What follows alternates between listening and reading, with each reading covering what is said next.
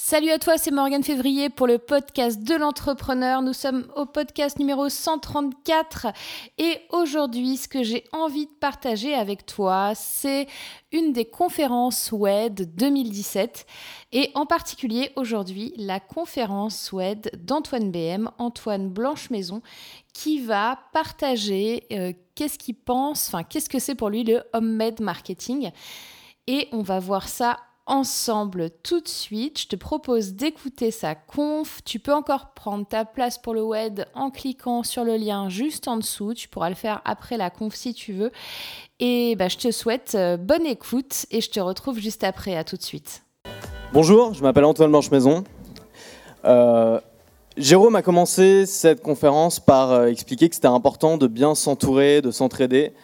Je suis désolé, Jérôme, mais je vais dire un petit peu l'inverse, je me suis rendu compte.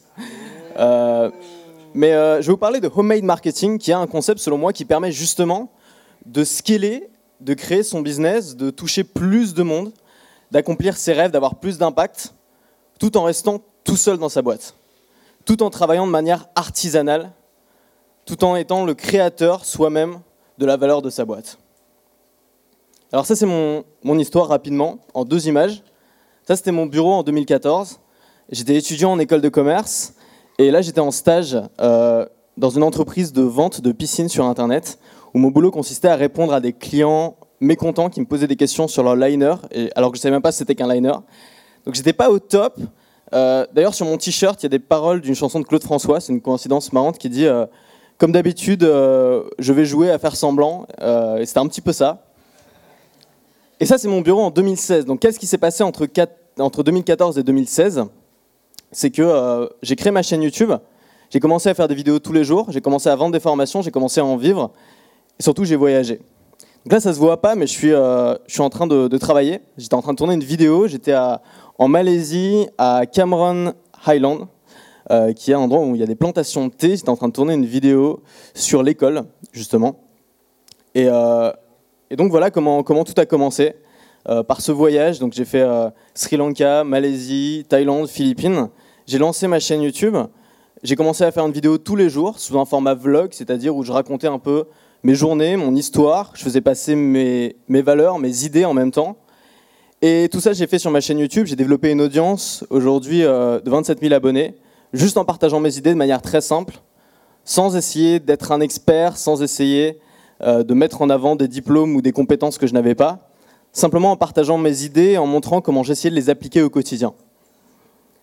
Mon business model aujourd'hui, il est basé uniquement à 95% sur la vente de formations. C'est des formations numériques. Pour moi, c'est la chose la plus logique à vendre sur YouTube parce que les gens ne viennent pas sur ton YouTube pour acheter des produits, ils viennent pas sur ton YouTube pour euh, être mis en relation avec des marques, ils viennent pas sur ta chaîne YouTube pour euh, voir de la publicité, ils viennent sur ta chaîne YouTube pour avoir du contenu, pour avoir des conseils, pour avoir de l'inspiration. Donc je pense que la chose la plus logique à vendre et ce qui marche le mieux aussi, c'est de vendre des formations, des formations qui sont liées à la thématique de laquelle on parle. Donc je vends des formations sur la liberté, sur le voyage, sur l'indépendance, sur la création de business, sur la productivité, tout ce qui selon moi est intrinsèquement lié à la notion de liberté individuelle. Mais le problème c'est que, enfin c'est pas un problème, mais à chaque fois que les gens qui me connaissaient d'avant, mes amis, ma famille, qui voient un peu ce que je fais, ils disent bon bah c'est sympa, c'est mignon, euh, ils s'amusent sur YouTube et tout. Mais j'ai toujours cette question qui revient souvent, c'est quand est-ce que tu vas créer une vraie boîte? Quand est-ce que tu vas créer un vrai business? Et donc moi, ça m'a un peu euh, torturé l'esprit pendant longtemps. Je me suis dit, oui, enfin c'est bien, mais euh, j'aimerais bien créer une vraie boîte, j'aimerais bien être un vrai entrepreneur, mais comment on fait? Je me suis posé la question, c'est quoi en fait une vraie boîte? Et pour la plupart des gens, bah, et c'est le cas, une vraie boîte, ça ressemble à ça, c'est un organigramme avec euh, une personne qui contrôle, un chef d'entreprise, et en dessous des salariés, des gens qui exécutent, les gens en fait qui créent la valeur pour l'entreprise, qui créent le marketing, euh, qui créent le produit, qui le vendent, et qui sont directement en contact avec le client. Et moi, ce modèle-là, il ne me convient pas. Déjà parce que j'aime travailler seul. Je sais que ça peut paraître bizarre, on parle beaucoup de networking, moi j'aime bien travailler seul. Et j'ai envie d'être artisan de ma société. Ça veut dire que moi, ce que j'aime, c'est pas seulement gérer une boîte, c'est pas faire de la gestion. Ce que j'aime, c'est être dans la boîte, c'est créer du contenu pour ma chaîne YouTube, c'est créer les formations, c'est faire le marketing, c'est vendre les formations, c'est être en contact avec les clients, c'est monter sur scène pour parler directement avec des gens qui sont intéressés sur le sujet. c'est pas de faire de la paperasse toute la journée et de prendre seulement les décisions importantes. J'ai envie de travailler pour et dans ma boîte. Donc c'est pas un modèle qui me convient. Mais malgré tout, euh, bah, je me suis posé la question, mais quels sont les objectifs du coup d'un entrepreneur? Si moi j'ai pas une vraie entreprise, si moi j'ai pas une vraie boîte, c'est quoi une vraie boîte? Quels sont les objectifs de quelqu'un qui crée une vraie boîte? On va dire qu'il y a trois grands objectifs. Le premier, c'est celui d'impacter le monde.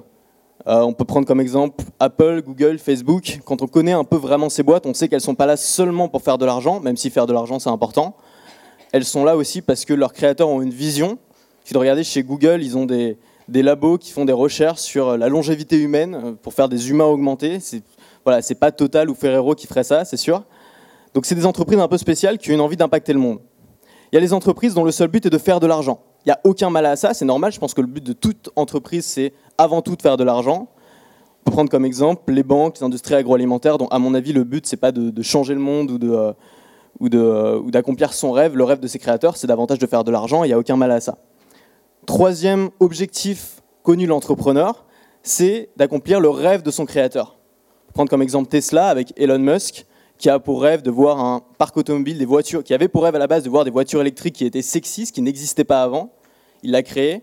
Maintenant, il a pour rêve d'envoyer l'homme sur Mars. Il a une entreprise qui s'occupe de ça. Donc c'est quelqu'un qui a un rêve complètement fou et qui crée des entreprises pour réaliser ce rêve-là. Et je me suis dit, bon, bah, très bien, ça c'est les trois objectifs principaux de l'entrepreneur.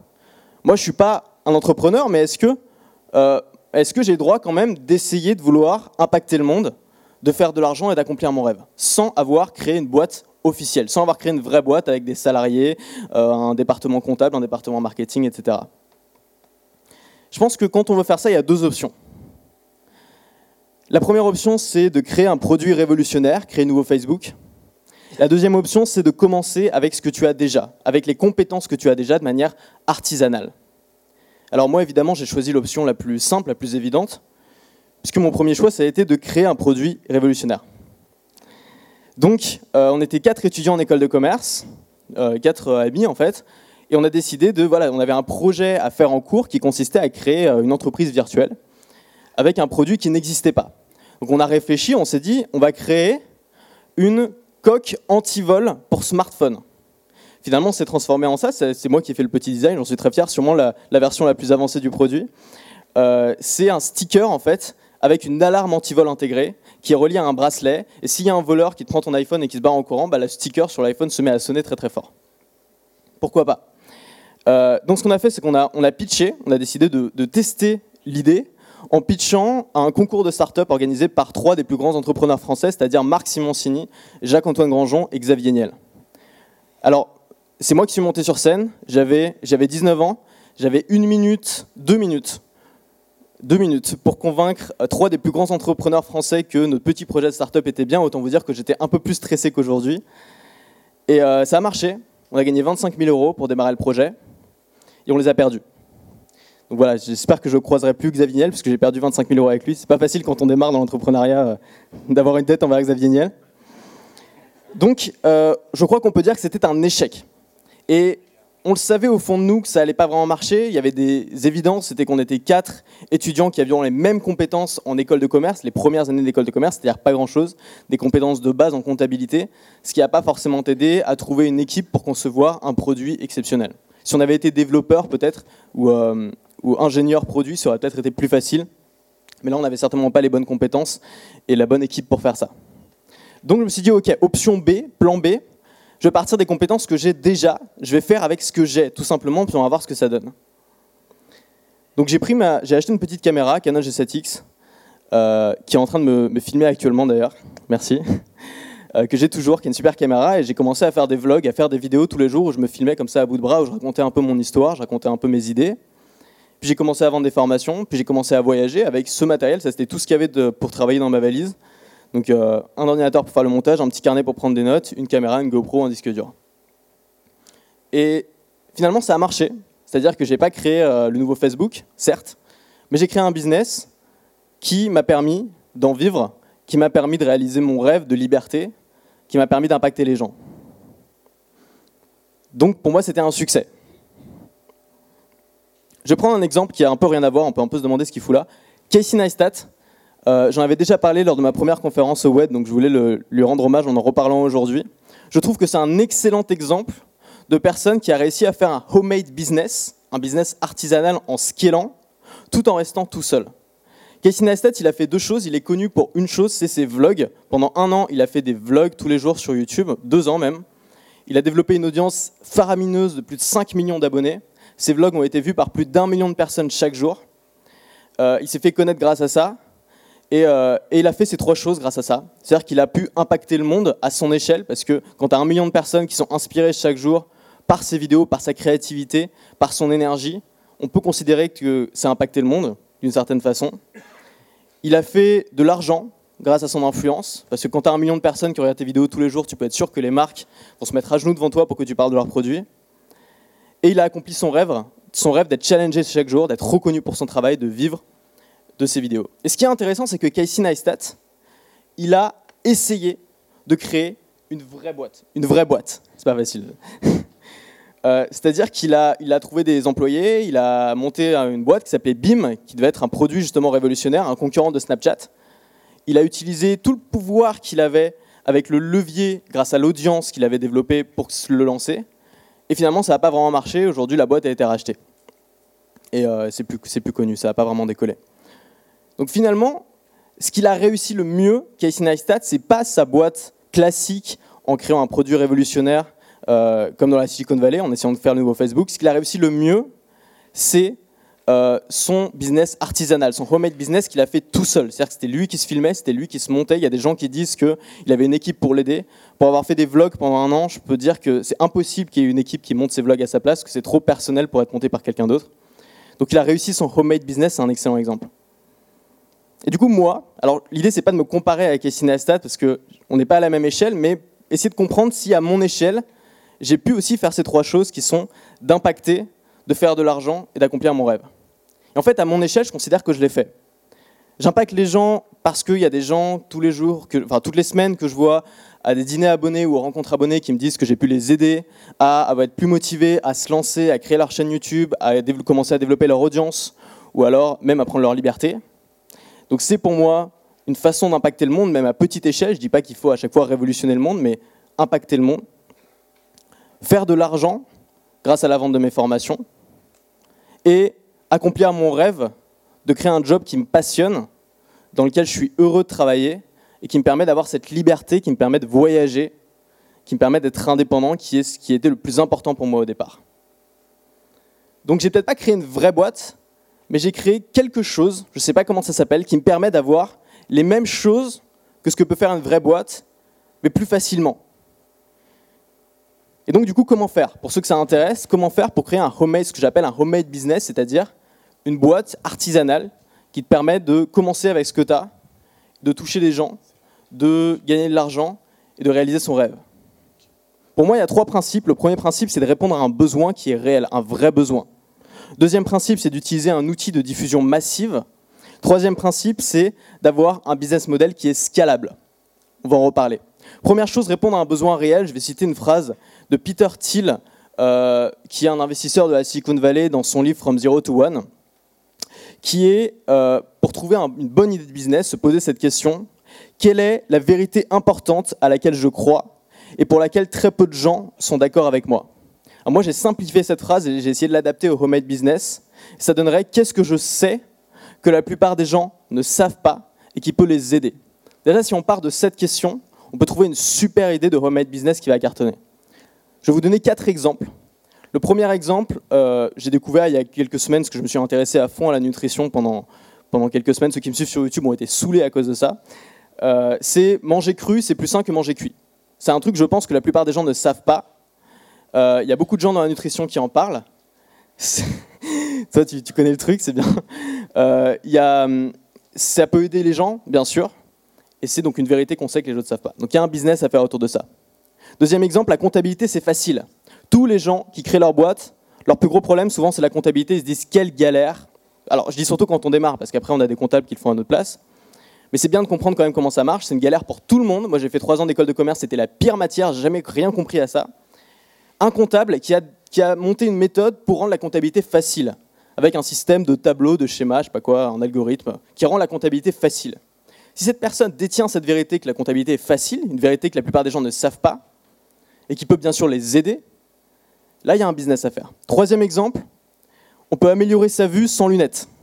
Ça, c'est encore un, Je fais un coucou à mon euh, coach en nutrition, que j'ai rencontré aussi une rencontre abonnée, un dîner abonné, qui s'appelle Emmanuel, qui avait des lunettes pendant longtemps et qui a réussi à retrouver une bonne vue sans lunettes. C'est-à-dire qu'il il s'est débarrassé de ses lunettes, il a fait des exercices, il a une meilleure hygiène de vie, il a retrouvé la vue grâce à ça.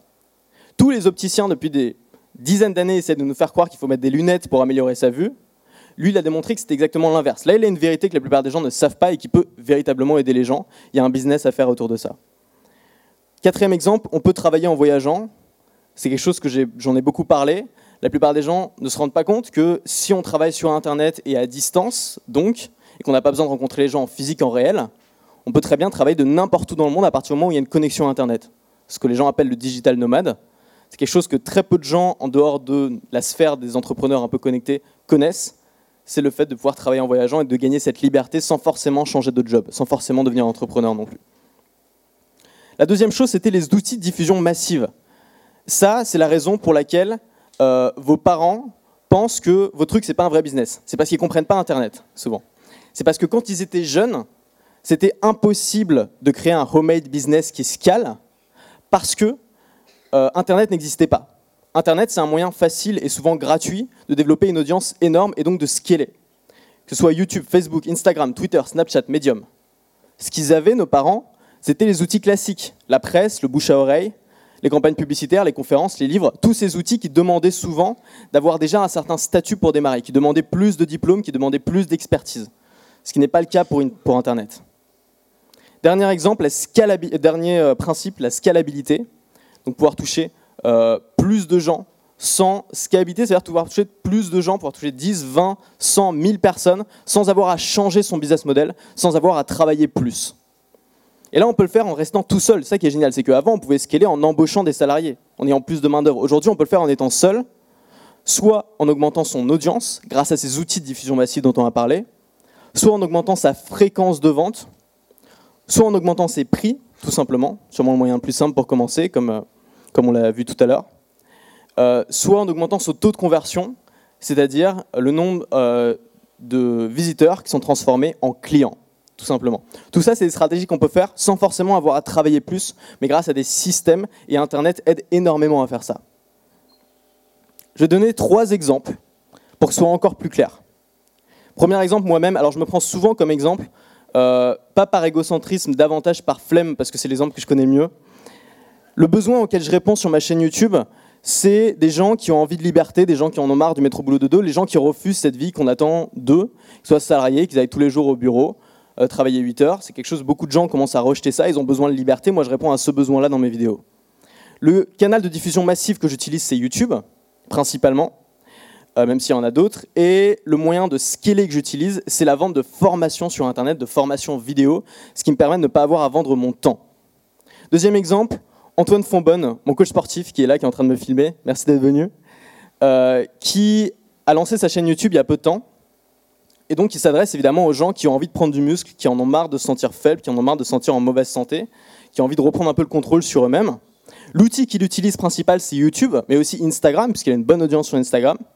Et le moyen qu'il a trouvé de scaler, ça va être la même chose, ça va être de vendre des formations numériques. En attendant, et ça c'est très intéressant, ce qu'il fait, c'est qu'il vend du coaching. Et même si le coaching, c'est pas quelque chose en soi de scalable, parce que tu peux pas vendre ton temps à l'infini, le coaching, c'est un bon moyen de démarrer, de se mettre le pied à l'étrier, déjà pour s'entraîner, ensuite pour se faire une base de clients, et ensuite pour se faire connaître grâce au bouche à oreille. Et Antoine, bah, tu m'as dit ça il y, a, quelques jours, qu'aujourd'hui, la plupart de tes clients en coaching, tu les trouvais grâce à ta chaîne YouTube. Donc pour tous les gens qui sont coach, c'est un bénéfice énorme d'utiliser un de ces moyens de communication massive qu'on trouve sur Internet. Dernier exemple, Marine Leleu. Euh, il y en a beaucoup, je pense, qui la connaissent. C'est une fille assez extraordinaire qui a dû faire, elle a dû faire trois, peut-être deux, trois Ironman, euh, alors qu'elle est à peine plus vieille que moi, euh, qui donne aussi des, conseils. Alors, c'est pas vraiment des conseils, c'est plus de la motivation, de l'inspiration. Donc, elle répond à ce besoin-là. Elle communique énormément sur Instagram où elle a 400 000 followers, euh, mais elle utilise aussi beaucoup Snapchat et YouTube. Et pourquoi c'est scalable? Parce que elle se fait, alors je crois que son business model, c'est principalement le sponsoring par les marques, et donc ça dépend bien sûr de la taille de son audience et des contrats qu'elle peut nouer avec. Et tout ça, ça peut s'augmenter sans forcément avoir à embaucher. Donc quatre questions à se poser simplement pour créer son homemade business. Quatre questions très simples, et à partir de ça, on a déjà les bases pour pouvoir le créer. Première question, qu'est-ce que je sais faire? Quelles sont les compétences que j'ai déjà? Au lieu d'essayer de vouloir inventer le nouveau Facebook ou ce produit révolutionnaire dont on connaît absolument rien à la, à la conception du produit, qu'on connaît absolument rien au marché, partir des compétences qu'on a déjà, partir de ce qu'on sait déjà faire. Pourquoi moi je suis sur YouTube? Parce que on me disait quand j'étais en école de commerce que je parlais plutôt bien en public, que j'arrivais à expliquer les choses. Donc je me suis dit que ce que j'avais envie de faire, c'était de créer du contenu autour de ça. Euh, qu'est-ce que j'aime faire? C'est la deuxième question et c'est sûrement la question la plus importante. Parce que un homemade business, c'est pas forcément un business qui va décoller très vite, c'est un business qui peut prendre du temps. Et pour ça, il faut être passionné, il faut être résilient. Et on peut pas le faire si on n'aime pas ce qu'on fait. On peut pas le faire uniquement pour l'argent, ça j'en suis convaincu, il faut le faire avant tout par passion, par envie. Troisième question, à quel besoin puis-je répondre? C'est bien gentil de créer du contenu dans un domaine qui nous passionne, mais si ça répond à aucun besoin qui est fort, ça va être beaucoup plus difficile de faire un business autour de ça. Je pense notamment au divertissement, à l'humour, à l'actualité, euh, l'actualité, euh, au gaming, tout ce genre de thématiques qui, il y a des gens qui en vivent certes, mais c'est des gens qui ont une audience énorme parce que le besoin n'est pas très important. Le besoin de divertissement, du divertissement, on en trouve partout. C'est pas un besoin, on a de moins en moins l'habitude de payer. Plus le besoin est douloureux, plus le besoin est fort, plus le besoin répond à un problème que les gens ont ancré en eux et où ne trouvent pas de solution, plus ça va être facile de créer un business autour de ça et plus le business va être rentable. Et enfin, dernière question, se poser la question dès le premier jour comment scaler Comment je pourrais scaler plus tard? Ça ne veut pas dire qu'il faut scaler dès le premier jour. Si on, si on crée du contenu, par exemple sur Internet, qu'on a une petite audience, on peut très bien commencer en donnant des cours particuliers, en faisant du coaching. Mais l'idée, c'est d'avoir toujours en tête un plan pour scaler. Le jour où ton audience, elle passe de 1000 à 30 000 à 100 000 abonnés, et tu continues à faire du coaching, bah, c'est dommage. Parce que tu n'aides pas beaucoup de gens par rapport à toute ton audience, et tu pourrais gagner beaucoup plus en vendant un produit qui est scalable, en vendant un produit que tu peux multiplier grâce à Internet. Donc ces quatre questions, tout simplement, peuvent nous permettre de créer peut-être pas un vrai business, peut-être que les gens vont continuer à nous dire que ce n'est pas un vrai business, mais au moins de créer quelque chose qui va nous permettre d'avoir de l'impact, qui va nous permettre de faire de l'argent et qui va nous permettre de réaliser nos rêves. Merci à tous.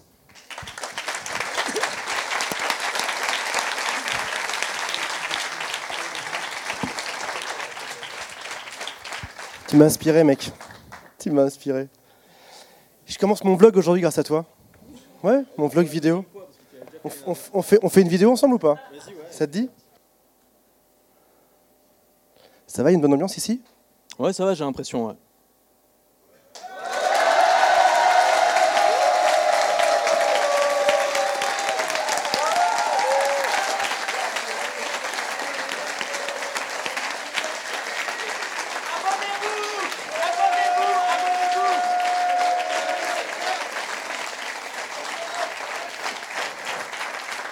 J'ai oublié d'appuyer sur enregistrer. On l'a refait Non, je plaisante, c'est bon. Est-ce que. Deux questions pour Antoine, et après ça, c'est la pause. Et vous aurez le droit à des cigarettes, à du Wi-Fi en haut, à de la 3G, à du café. Il y a du café en haut. Mon, assistante, Quentin, il y a une question là. Ah, là. Euh, bonjour, voilà, je voulais poser la question euh, concernant donc, quand, euh, quand, vous démarrez, quand vous démarrez sur YouTube. Euh, comment faire pour euh, que les gens ne, ne comprennent pas qu'on a qu'on copie en fait un peu les gens qui nous inspirent?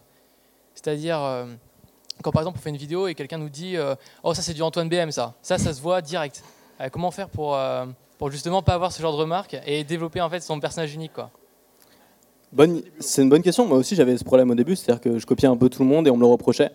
je pense que la copie, c'est naturel, c'est humain, et souvent les gens qui te reprochent de copier, c'est des gens qui font rien.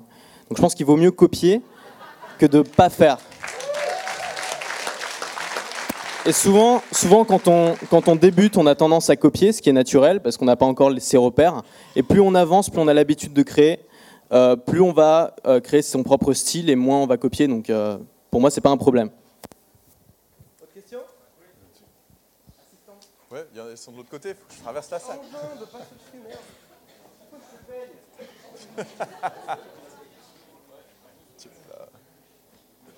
Alors il n'y en, a, qu'une, donc euh, c'est... Euh, Allez, lâche pas l'affaire.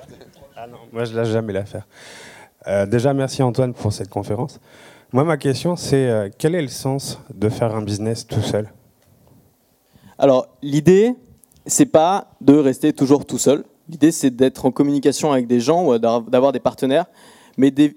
moi, ce que j'aime bien, c'est ne pas avoir à être engagé auprès d'une structure physique avec des bureaux, des salariés, tout ça, parce que j'aime bien ma liberté. J'aime bien pouvoir partir euh, du jour au lendemain l'autre bout du monde sans avoir de compte à rendre à personne. Ça, c'est mon choix. C'est pas le choix de tout le monde. Je respecte totalement euh, le fait qu'on ait envie de créer une vraie boîte avec euh, des vrais gens.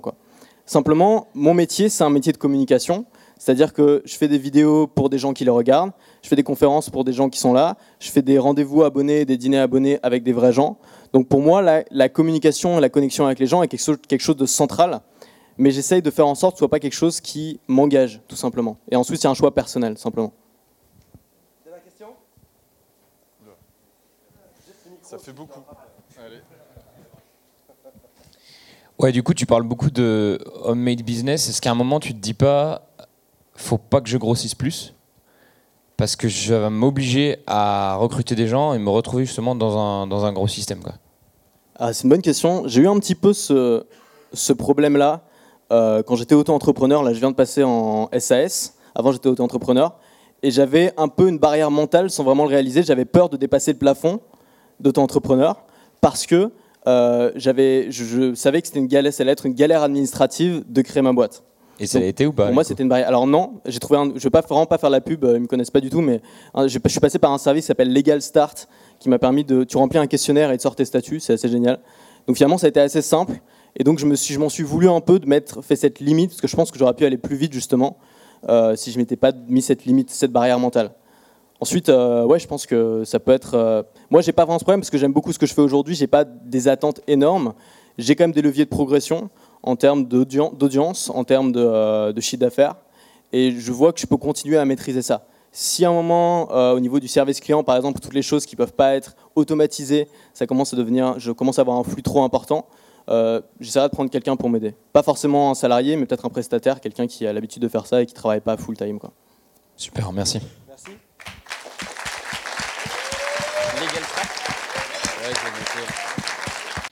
Yes, écoute, j'espère que tu as aimé cette conf. Et puis, écoute, si tu veux retrouver Antoine, normalement, il sera encore parmi nous pour le prochain WED. Donc si tu veux le voir en vrai, ce sera à Paris le 9 février 2018. Tu peux prendre ta place avec le lien juste en dessous. Je te souhaite une excellente semaine et je te dis à vendredi prochain. Bye bye.